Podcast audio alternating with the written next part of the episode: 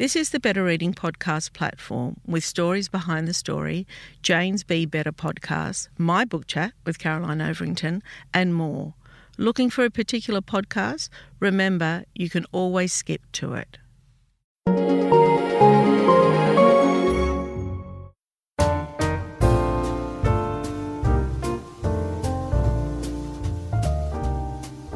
Welcome to the Better Reading Podcast Stories Behind the Story, brought to you by Bolinda Audio.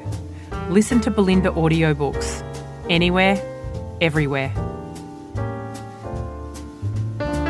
Hi, this is Cheryl Akle from the Better Reading Podcast Stories Behind the Story. We talk to authors about how they came to tell us their story. James Han Mattson, welcome to Better Reading. Thanks for having me. All the way from North Dakota. Yeah. Yeah. Tundra. now, for the listeners that know me, they know that I love the US. I spent a lot of time in San Francisco. We used to pre COVID. Um, Yeah. And I do a lot of work from there. So uh, maybe one day we'll get to meet up in person. Now, James is a writer and editor who was born in South Korea and raised in North Dakota. He has taught at universities, including the University of Iowa, University of Cape Town, and Berkeley. He is also the fiction editor of Hyphen magazine. His first book is called The Lost Prayers of Ricky Graves, and he has now published his second novel, Reprieve, which blends psychological horror with social commentary. It's got to be a very, very frightening book. I mean, wow. wow. It had me. Um, Getting up a couple of times and checking the lock on the front door, but that's always a good sign of a, Yeah. of a horror novel. Okay, now, wow, there's so much in this. This is packed. It's packed full of fiction, it's packed full of culture. There were so many uh, concepts in there that I could uh, relate to, if you like. Um, I, for those who listen, know this, but I'm Lebanese Australian. So um, my parents immigrated to Australia in the 50s, and I grew up as an outsider. If you like, and I saw that through your book as well. So, talk to me firstly about the novel, and then I want to I want to go back and see how you came to writing. Sure. Uh, the novel is called Reprieve, as you, as you said. It is about a murder that takes place at a full contact haunted uh, attraction in the middle of the country uh, in Lincoln, Nebraska. And the book traces the life paths of the people who were present on the day of the killing. And that's kind of, uh, you know, the majority of the book. There's um, trial transcripts and individual narratives uh, and um, evidence descriptions also involved uh, interspliced throughout the, throughout the book. Uh, but mostly it's narrative based on how these characters came to be at this particular haunted attraction at this particular time. Thematically, I would say it, it's about a lot of things, uh, mainly about racial fetishism, I would say, uh, but also about you know capitalism, hate politics, and uh, our obsession with with fear as entertainment. So yeah, well, and, like- and and racism and fear of the unknown. yeah, the racial fetishism part, you know, it definitely like feeds into the explicit racism that happens in the book, the explicit and and implicit racism that Mm. happens Mm. throughout the book. So, um, as I said, I'm a Lebanese Australian, and I experienced a lot of racism growing up. Mm-hmm. And then that calmed down for quite a while, I think, as Australia became more of a multicultural country. And things really changed for me and the way people interacted with me for a long time. But when 9 11 happened, um, it started all over again. You know, uh-huh. I was at dinners and people would ask me why my people killed Americans. That's what, Right. you know, here I am, a Lebanese Australian in Sydney, being asked a question. Right. it was just like completely out there.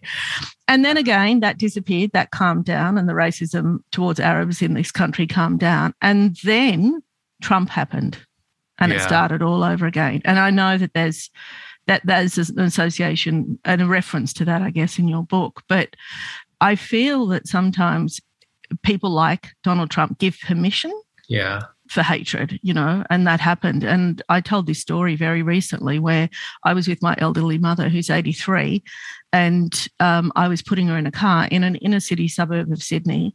And this is maybe a year into the Trump presidency. And this is the domino effect of ha- hatred can have. Um, and here I am in Sydney, Australia, and a woman from across the road called out to us and said, Go back to your country. Mm. And I thought, Here yeah. we go again. Right. I think the Trump administration emboldened people to be overt about their racism way gave more them than, permission. Yeah it gave them permission. It wasn't that all like all of this racism just kind of happened. You know it was always there but i think because he was in such a position of power and he was pretty explicitly racist himself it gave it, it emboldened these people to be race i mean be uh, outwardly racist. Mm. okay so tell me your journey. So you, you, were born in south korea. What was your journey to the us how did you get to north dakota? I was adopted when i was three. So uh, my parents are white. So we we actually lived in uh, central wisconsin until i was 10 and then we moved to north dakota and that's where i went to high school. So i just say that's where i'm from. Mm. Yeah. And talk to me about your experiences of being in a in a largely white high school. Um, it was tough. It was, uh, you know, I I got bullied and teased quite a bit. I also have two younger um, Korean adopted sisters as well, and you know they faced it too. I mean, kids can be really cruel. Kids mm-hmm. can say things that that often adults will tamp down. And so, you know, every day was a bit torturous, you know, going especially when I got into middle school, you know, and and being different and trying to figure out who your tribe was was very important. And being different wasn't wasn't something that you wanted to be. And I couldn't help it because of my appearance. Um, so it was difficult. Yeah, it was it was difficult for me to be, you know, a non-white person in a sea of white. Mm. Uh, and so, talk to me about writing. So, was it that you, from a very early age, thought that you might be a writer? When did that kind of that thought start? Uh, you started thinking about that. Were you little? No, I, I always loved to read. My mom got me hooked on reading fiction at an early age, and I always loved reading fiction, mostly like fantasy novels. But I didn't seriously consider becoming a writer till my early 20s till after college. Uh, i got a business degree so i wasn't wow. really i mean i went to college not for not for english literature anything, let me stop you there james. I have spoken to hundreds of writers about their background and how they came to be. Yeah. And I, this is the first business degree guy I've spoken to person that's come from a business degree to creative writing. So you're the yeah. first. Congratulations there. Oh well, thank you. um, yeah, I mean, I always loved to read, and I always loved to read fiction. I just didn't really consider it a life path until I left college. I moved actually to the Bay Area to San Francisco. And, uh, you know, I worked nights at this hotel in North Berkeley. All I did, there was nothing to do there but read. So I just read a bunch of horror novels, basically. I worked there from seven to 11, three days a week. I just read horror novels. And I remember one time I was reading this novel and, and I thought, I could probably write this a little better. like I think I could do it a little better. And so I asked my boss at the time of my day job if I could stay after work and write because I didn't have a computer. I didn't have a laptop of my own. And I asked her if I could just use the computers to write.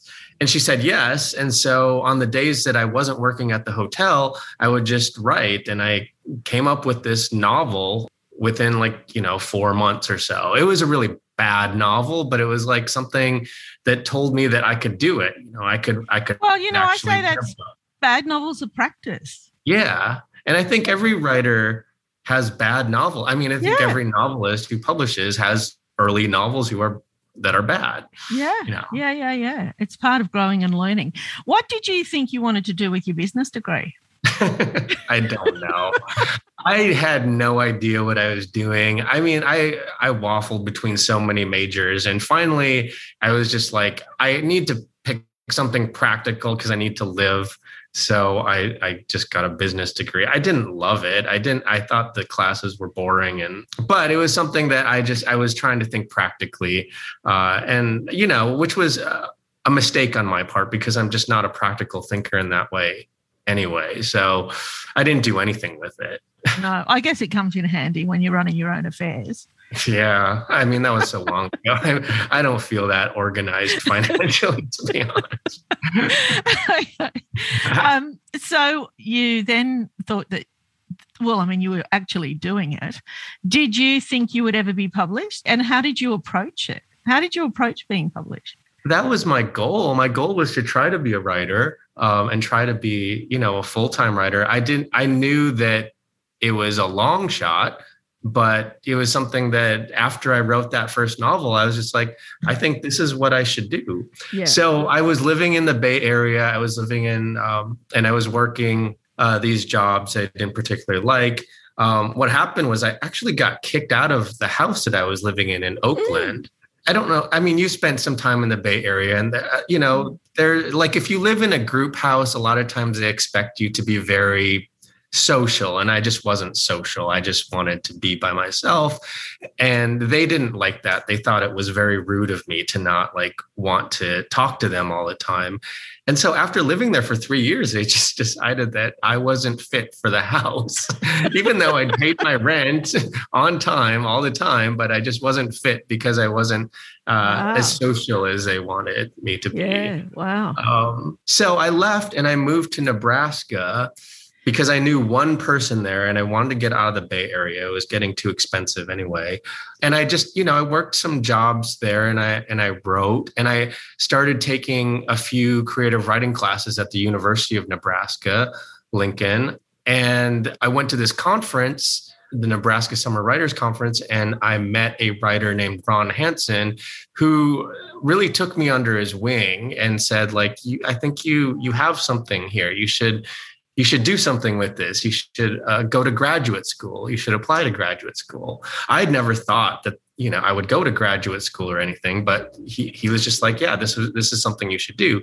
So I applied to graduate schools. I applied to like I think ten of them, um, and I got into a few, and I ended up going to the Iowa Writers Workshop, and from there, you know, things just started falling into place as far as like my writing life. I mean, it wasn't like I was published right after I, I graduated. It took me a while, but you know, I was in the world. I was around other writers. I was teaching writing.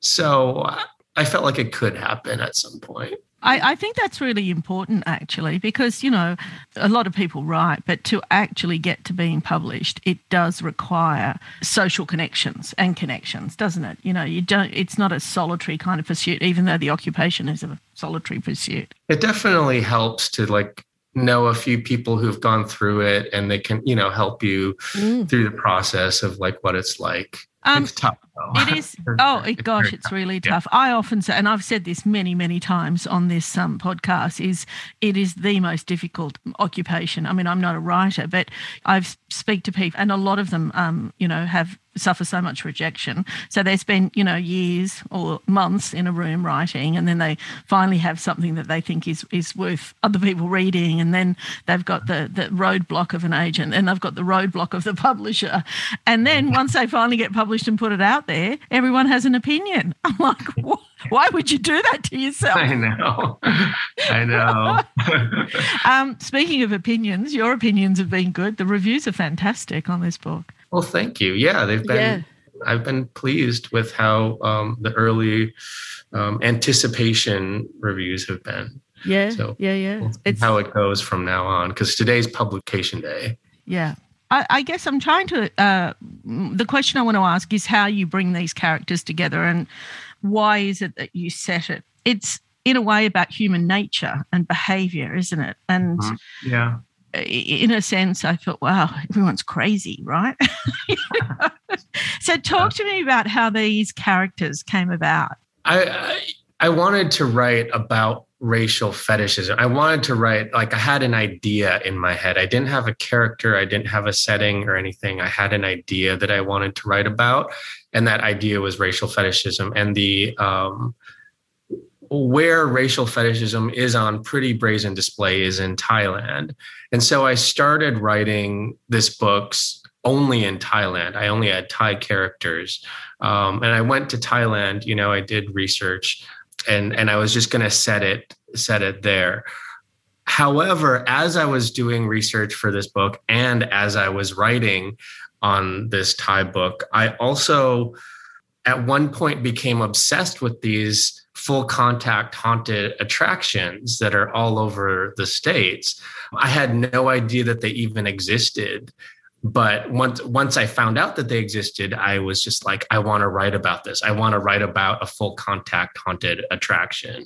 Um, so I had two sort of separate novels going on. I had this novel that takes place in Thailand, and then this novel about this haunted attraction that was kind of more horror.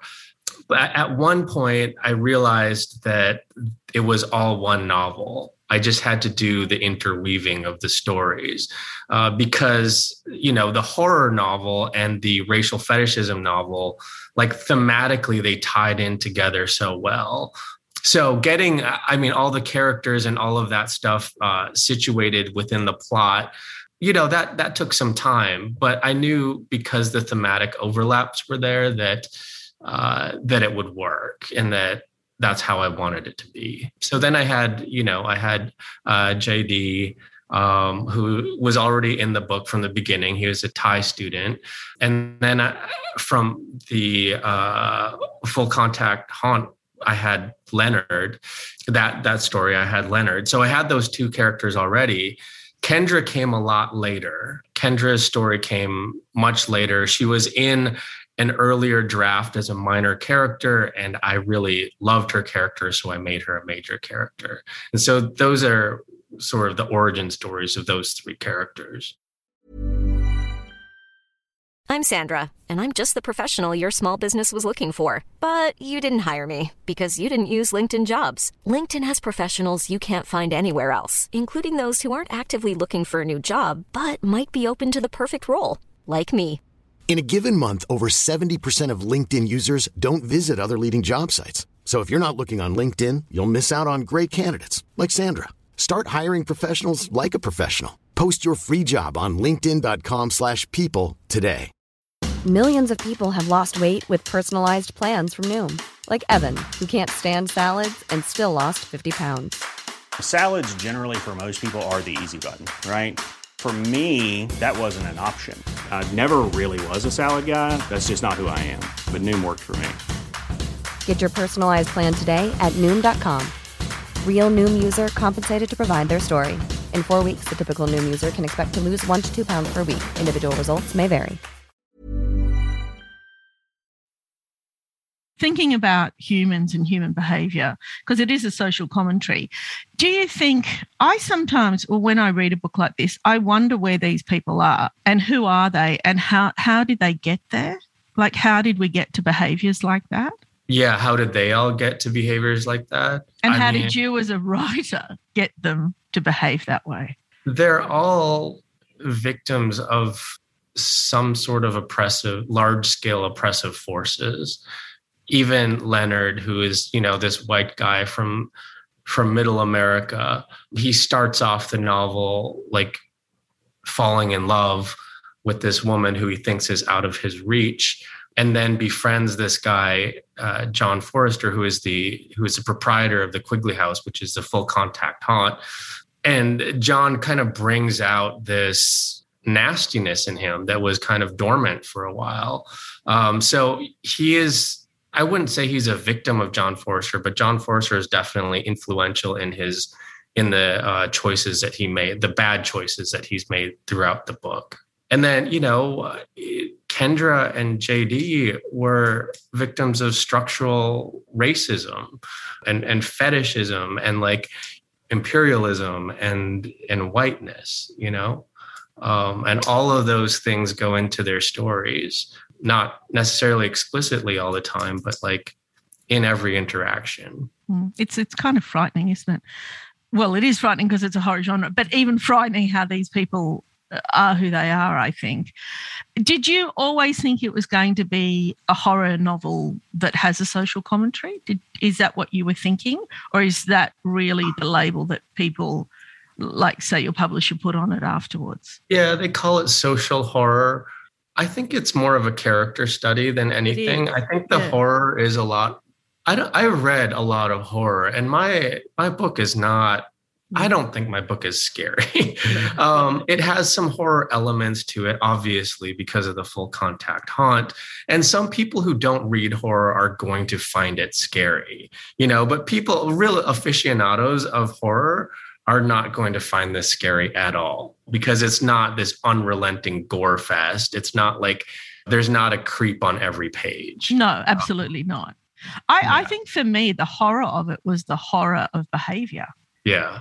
Like what goes on outside of the haunt is sometimes more horrific than what goes on inside it. you Yeah. know? When when you put a book out there like this because it really is i think really important in its subject matter and as i said i think we we alluded to the fact that it's very timely do you want readers to take away messages i guess it's not is it your intent when you're writing it or is it your intent when you put it out there that you think well i hope people learn something from this No, I don't. I want people to have conversations about the themes that Yeah. emerge. I don't necessarily want to be, you know, didactic. I don't want to be like, this is what I think you should think about. Uh, This is what I think, how I think you should think after you read this book. But yeah, I would love people to have conversations about the topics that that present themselves. did you um uh, did you ever read this donna tartt's secret history I did, yeah. Yeah. Did. Yeah. It's kind of a little bit reminiscent of that, isn't it? Oh, that's great. That's a nice comparison. I, lo- I love that book. Yeah, I love that book too. But I love that book in that I hated everybody in that book. Yeah. no, I get that. Yeah. Do you get that? Yeah. And I'm finding that a lot of uh, people actually don't like a lot of the characters in my novel. That's right. Uh-huh. But it's still, I always thought the secret to that book was how despicable everybody was, but how, about how readable it was and how compelling Yeah. it was. It was such a great story. And I think there's a little bit of that in your book, that the story overrides everything else. Well, thank you. That's nice to hear. So this is your second fiction book, is Mhm. that right? Yeah. Mhm. And you're Yeah. writing again? Yep, I'm writing another book. And how do you approach that? I mean, my next book is completely different. It's way more personal. Um, it's it's it's a completely different topic. I, I mean, I don't know if I would call it horror, even though there are some pretty dark elements to it. It's in its infancy. You know, there's a lot of stuff that I still have. Mm. I mean, it's going to take a while for me to be able to show it, but it's it's very different than Reprieve. And talk to me just about the process of writing. So you're a full time author. I am right now. Yes. In terms of approaching the discipline of work, if you like, the practicality of it, is it something that you, you know, are you a nine to five or are you somebody that, you know, sets a word, word target? How do you Nine approach writing? Five. That's I, that's difficult. I mean, like, um, I think when I'm revising, I can write that much, but I'm when I'm inventing and like writing, you know, starting a new book. Usually, uh, you know, my best hours are from 10 to 1. So 10 in the morning to 1 p.m. After that, you know, I try to do some sort of exercise and, you know, I can't really function much after four creatively. I mean, I can do other things like emails and and um, you know whatever other things that I need to do after four, but like trying to write after four for me is almost impossible. I'm Yeah. definitely a morning person. I think Yeah. mine's probably after two, you know. um, I think about, well, because as you know, I speak to writers a lot, and I think about that in the context of my world. And I, I feel sometimes that it's like having an assignment due every day. yeah, Writing Yeah. is. Do you feel that? I do. I have a word count that I that I make every day, Yeah. and I don't I don't leave until I've made the word count. Sometimes it only takes a couple hours. Yeah. Sometimes I have to split it up throughout the day, but I make sure I get the word count. Yeah, it's the work of writing, isn't it? I speak to so many writers who, you know, up to their third book or fourth book or fifth book, even, and quite successfully, and they're still really nervous about calling themselves a writer or an author. You yeah. know, it is one of those occupations that you don't just come to just like that. It's it's a development, right? Well, it sounds like you know. I think like when people ask you what you do and you say that you're a writer, yeah people don't particularly take you seriously. They're like, "Oh yeah, so am I." You know, I'm a writer too. what what else? What but what do you actually do? And then when you say, "Well, I actually write for a living," then it's like, "What?" Yeah. people do that. yeah, yeah. I just want to touch a little bit on diversity in writing. It's it's a big topic here in Australia at the moment we've all felt um, as an industry that it's it's very white, and so therefore the content's white. Publishing in Australia, and I, I don't know about the US or the UK, but here in particular, a lot of the decision makers, uh, a lot of the editors are all white, white Australian. I mean, it's very, very. I could probably I don't know, count one or two people that aren't that. And so that's been a conversation here um, for a recent conversation, and, and people are starting to speak up about wanting to hear other voices.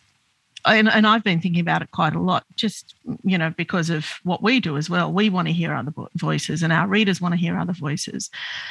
But sometimes what I'm seeing, the interpretation of diversity is just getting a person of color to write a book. And that's great because we need it. But that's not the essence of it, is it? Right. No. You're talking yeah. like tokenism, like they just That's need right. one person. To, yeah. Yeah. They need to add titles to their list that are diverse, but it's not about that. It's about the entire list, isn't it? I think that's a problem in a lot of places, like the whiteness of of the industry and the whiteness of of writers and how white voices get perpetuated as like the norm. And like you said, maybe they have a token black writer or something. Um, that's a problem, you know. I think the the direction it in the U.S. anyway is heading in the right direction. I agree. Uh, yeah. Yeah. I don't know how it is in Australia. We're but, slow off the mark here. Yeah. But yeah, there's a lot of really great novels and books of nonfiction coming out by uh, people of color here. So and, I think we're doing good. Yeah, I think you are. And I think for us, we need more books like yours, obviously, because it's not about diversity, it's diversity in its nature. Yeah. Of who wrote it and what you wrote it about. And this is where I think we're not quite at that yet. Okay. When you look at um, who's writing now, and we're talking about modern fiction now, who are some of the authors that you favor or like to read? Well, for this book, I read because I have a, had a black female character, I read a lot of black female writers. Um, so I read this book by Megan Giddings called Lakewood, which was terrifying. It was like it was like another social horror novel by a black woman.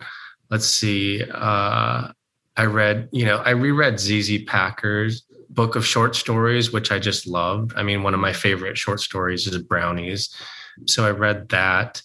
Um, let's see. I read uh, books by Attica Locke. She re- she writes some really great mysteries. I also read uh, a book by A.C. Wise. She's a horror horror slash fantasy writer who does really really remarkable things with her stories.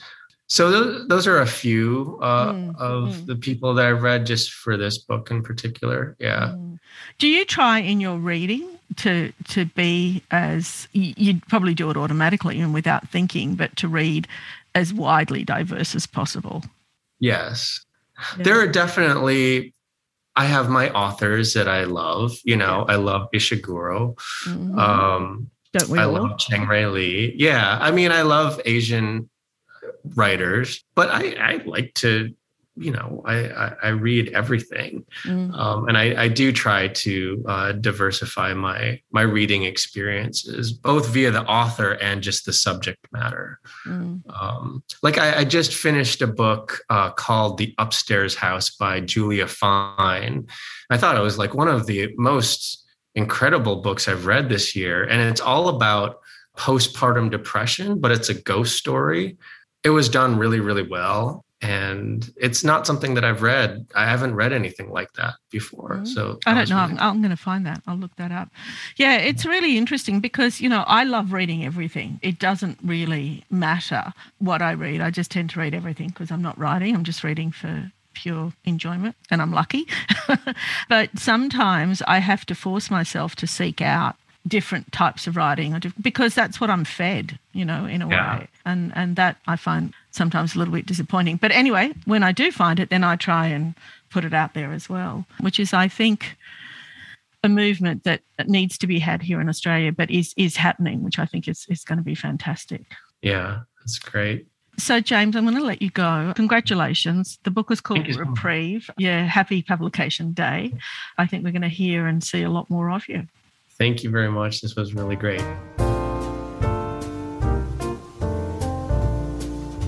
If you'd like more information about Better Reading, follow us on Facebook or visit betterreading.com.au. This podcast is proudly sponsored by Bolinda Audio. Bolinda audiobooks are available on CD and MP3 from online booksellers and bookshops everywhere, or you can download from Audible, Google Play, or the iBook Store. We've also created our own app called BorrowBox that's available from both the App Store and Google Play. All you need to do to get it working is to download the app, join your local public library, and you'll gain access to the world's best collection of ebooks and e audiobooks available for you to loan on your phone or your personal device. Bolinda, we're here to enable you to escape, imagine, grow, and be inspired through the power of storytelling. Bolinda Audiobooks. Anywhere, everywhere.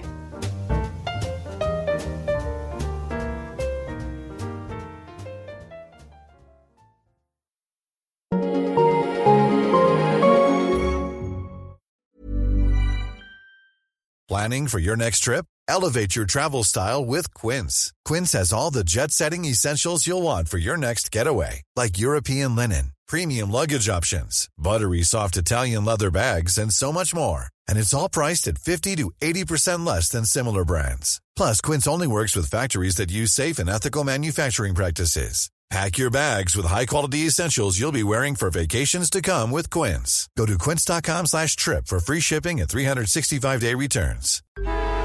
Traffic jams, tailgating, pile-ups. Ugh, the joys of driving. How could it get worse? the federal government wants to have a say in what you drive. That's right. The Biden administration's EPA is pushing mandates that would ban two out of every three vehicles on the road today. Don't let Washington become your backseat driver. Protect the freedom of driving your way. Visit EnergyCitizens.org. Paid for by the American Petroleum Institute.